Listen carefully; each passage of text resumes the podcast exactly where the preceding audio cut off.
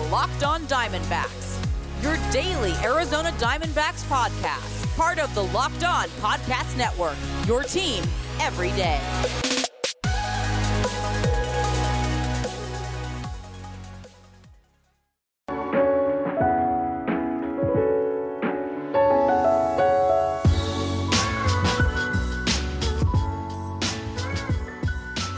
Welcome back to the Locked On Diamondbacks podcast. You're part of the Locked On Podcast Network. Your team every day listening to who? The always charismatic host of this podcast, Miller Thomas. I'm a multimedia journalist and I'm a graphic designer. So please go check out my website, MillerThomas24.myportfolio.com. On there you can see all my latest work from my packages to my articles to my photos and my graphic design. For today's show, we got Ty Dane Gonzalez of Locked On Mariners on the pod to discuss the series. We discuss our farm systems, Kyle Seager, the Mariners playoff chances. So we get into a whole bunch of Mariners and D-backs talk.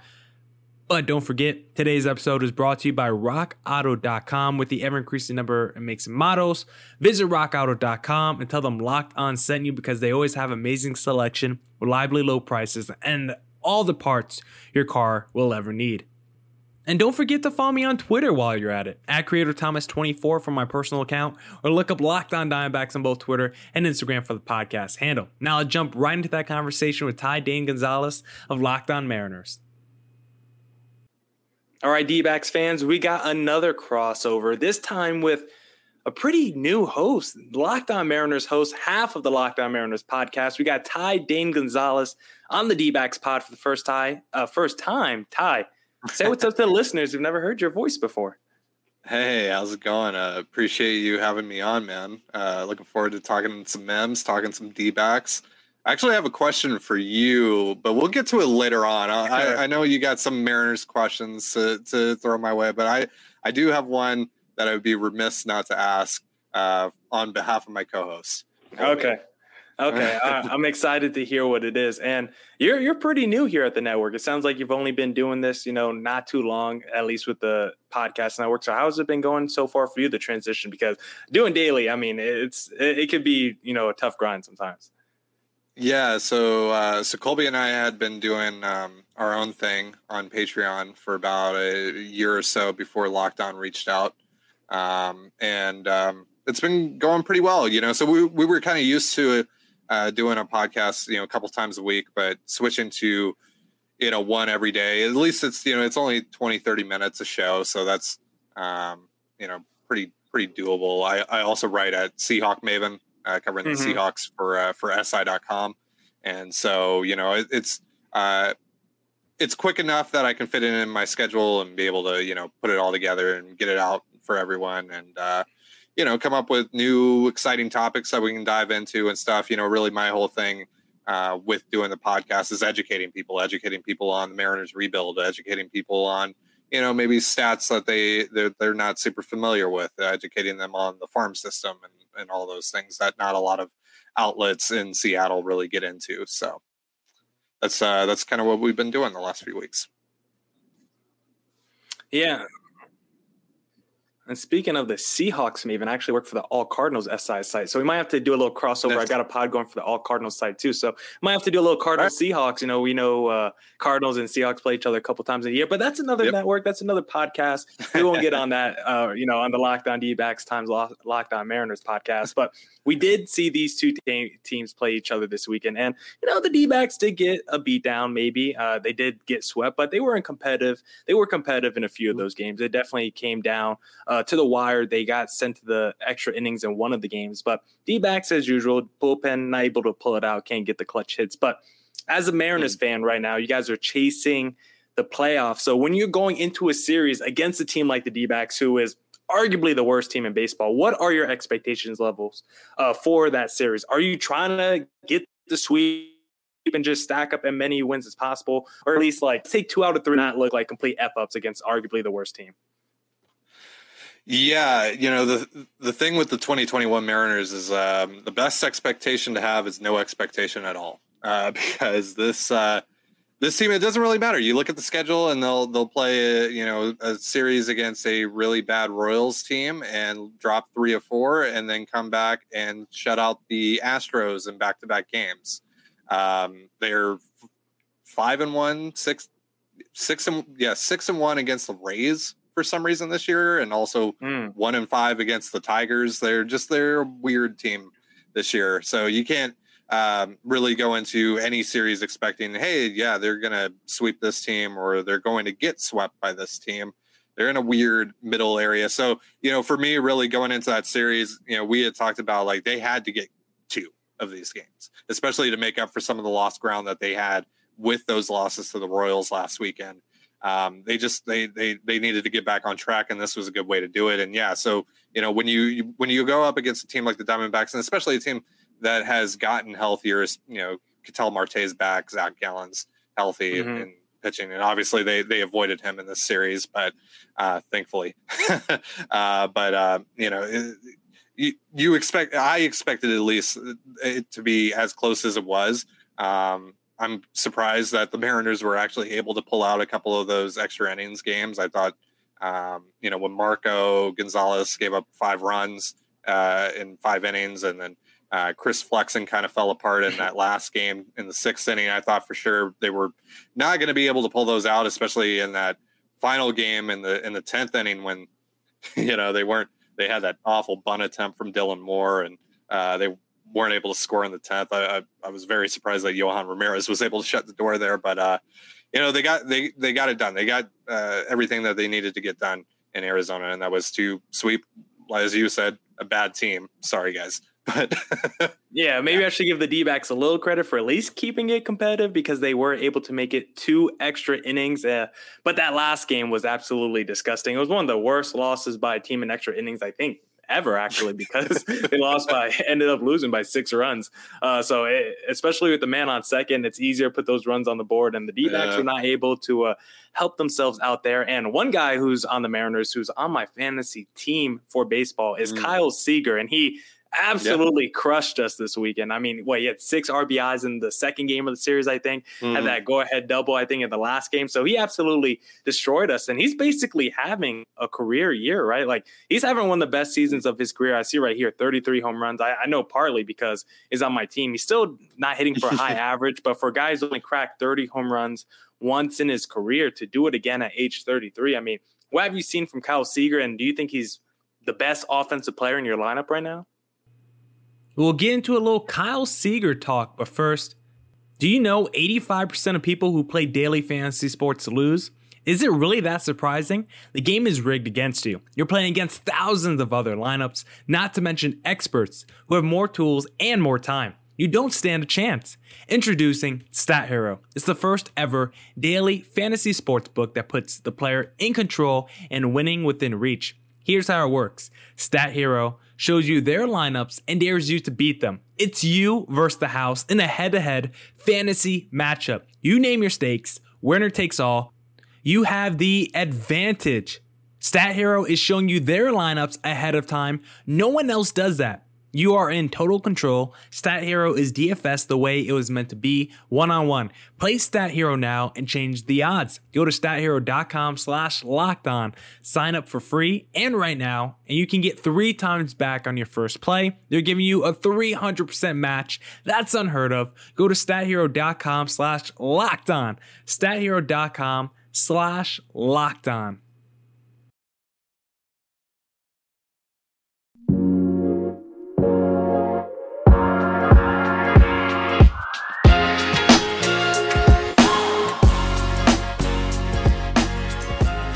Right, all right, all right. Let's get back into the pod. Uh, to the last question, no, I, w- I would say that's Ty France right now. Mm. I, would probably also put Abraham Toro uh, above uh, above Kyle Seager right now, and um, probably even Mitch Haniger when he's on. But right now, Haniger's kind of struggling over the last month and a half or so.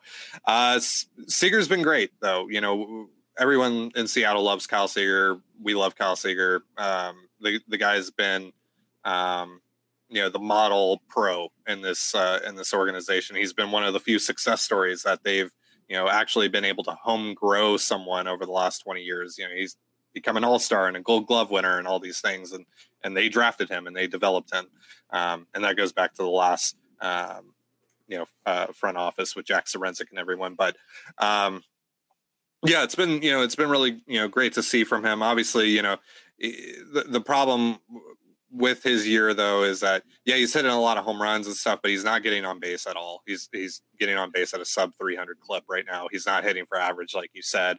He's chasing a lot more outside of the zone. He's not walking as much and that and that is a bit of an issue. And this is probably going to be the last year for him in seattle. Um, he mm-hmm. has a club option of $15 million but there's incentives that can tick that up to $20 million and there's a a bit of a rift between him and the organization in general. The the Kendall Graveman trade happened. That was one of his biggest uh, or uh, one of his best friends on the team. He was not uh, happy with that. There were some quotes that came from an anonymous player uh, on the Mariners that was very um, critical of Jerry Dipoto and um, Scott Servais and, and, and just the organization, how the organization was being run, and how the um, and how the you know the trade was made and all that that he uh, and it turned out that that was him that said those things. And uh, so there's there's kind of some issues there.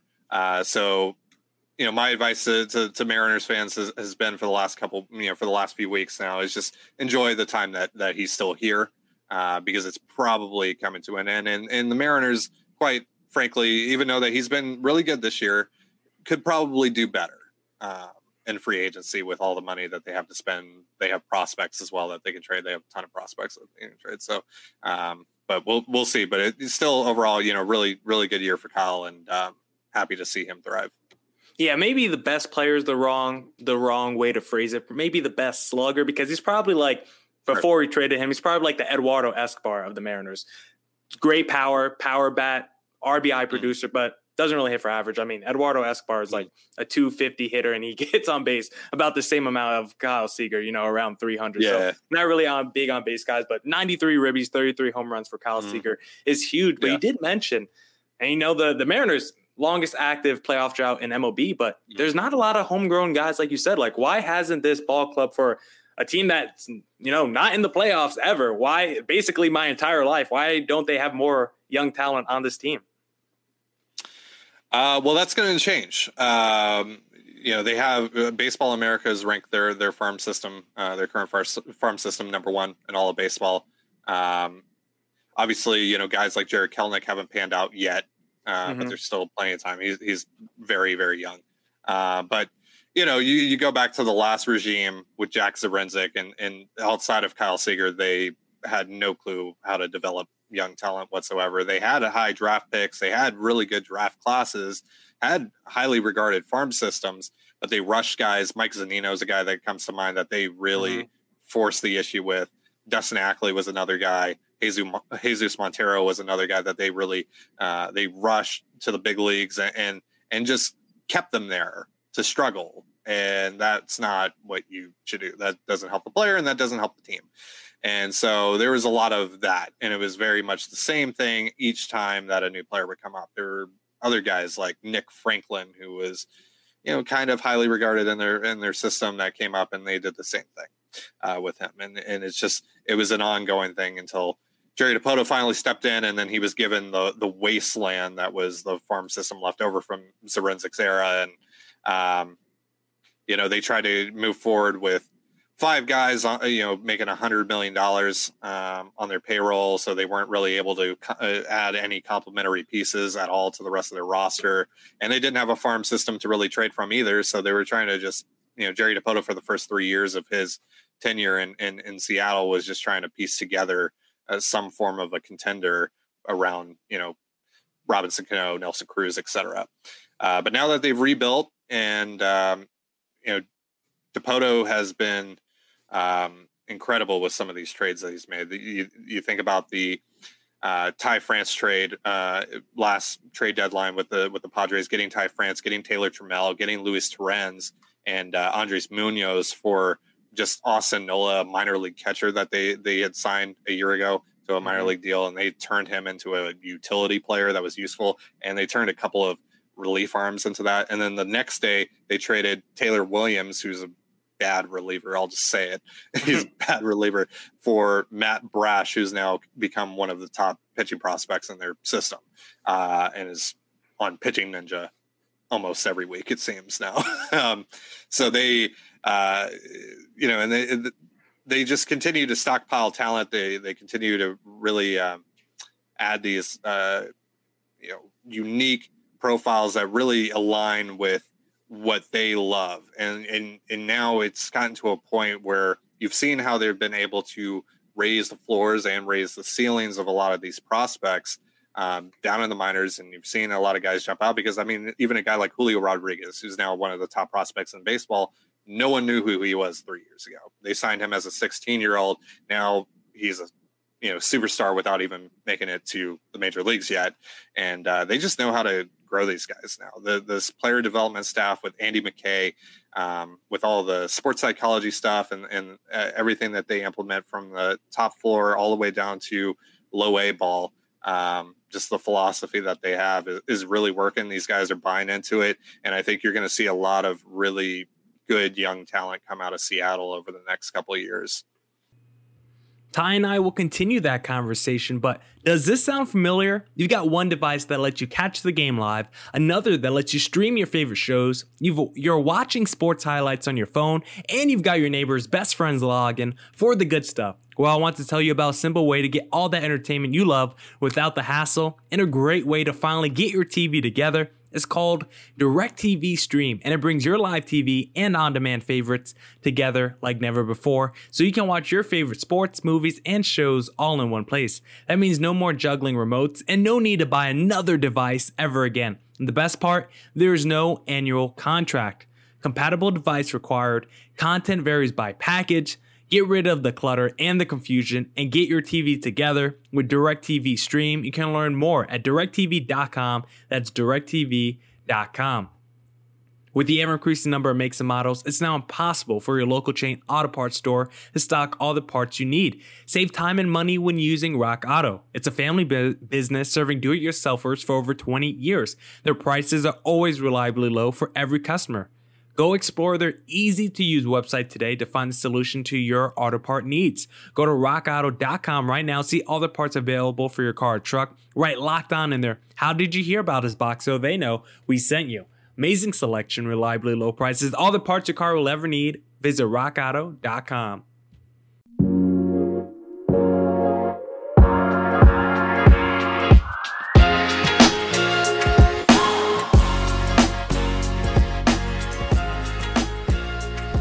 All right, all right, all right. Let's wrap up the pod. Maybe a couple of prospects they have and try to get another established starter, you know, in the rotation in your lineup. So yeah. for you, what's your overall philosophy when it comes to prospects for a Mariners team that's, you know, in the mix right now for the postseason? Maybe they'll be in the mix in the future. Would you want to just keep building this farm system and let the young guys develop and grow organically, or would you say, let me take a couple of these pieces, throw some darts, and try to get maybe a star in the in a Mariners uniform? Yeah, no, it's it's it's certainly time in the rebuild now to take some shots. And and honestly, you didn't really expect to be in this position this year. You, you, this was kind of a, you know, for the most part, a, a, development year, and now it's turned into something more, um, which is great. And it gives you know the fans something to buy in, and it gives ownership no more excuses to not spend money this offseason. Um, they have a lot of payroll and, and they're going to be busy in free agency, but Jerry Dipoto loves to make trades. I mean, anyone that pays attention to trades in, in, Major League Baseball knows that Jerry Dipoto is the busiest man in Major League Baseball. And um, he's, he's absolutely going to make trades. I love the idea of, of, trading for a superstar that's not going to make a ton of money. Um, and, and then using the leftover money that you have to, to, you know, sign complimentary guys, you know, a couple of 15, 20 million dollar guys and, you know a couple of five to eight million dollar guys, et cetera, um, and really build out your roster that way. Uh, because I still think that they have a ton of talent left over. Uh, if they trade, you know, let's say they, they trade Emerson Hancock or George Kirby or, or Noelvi Marte or you know a couple of those guys and, and get themselves Jose Ramirez, you know, for example, um, or Ketel Marte. That's uh, mm, mm. uh, but uh, but yeah, like you know, uh, uh. Um, I, I, I think it's absolutely time for them to um, you know this winter to to start taking some shots and uh, build out this roster. And look, their, their pro scouting department, I I wouldn't I wouldn't bet against it right now. The the things that they've done with, um, you know, just minor league signings like Paul Sewald. Paul Sewald is one of the best relievers in all of baseball now, and the guy came out of nowhere. Chris Flexen has been an incredible starter for them uh, this year. He's been an absolute boon for their rotation. Um, I would love to see what they do when they actually identify established major leaguers, like really good major leaguers that they feel fit their philosophy, that feel that they fit their organization. That's really really exciting to. Yeah, like I tell every podcast host that comes on here, we're not trading Ketel Marte. I don't care what anyone says. He's still a cheap guy, under 10 million for the next couple years. I'm keeping that guy. I, am ready to give him the max. He's that good of a player. So I really, I would really be devastated if the D-back trade Ketel Marte. And so, who knows? So that was uh, will happen. So that was uh, the question that I wanted to ask because my co-host Colby loves Ketel Marte and wants to trade for Ketel Marte. He thinks that's absolutely what the Mariners should do.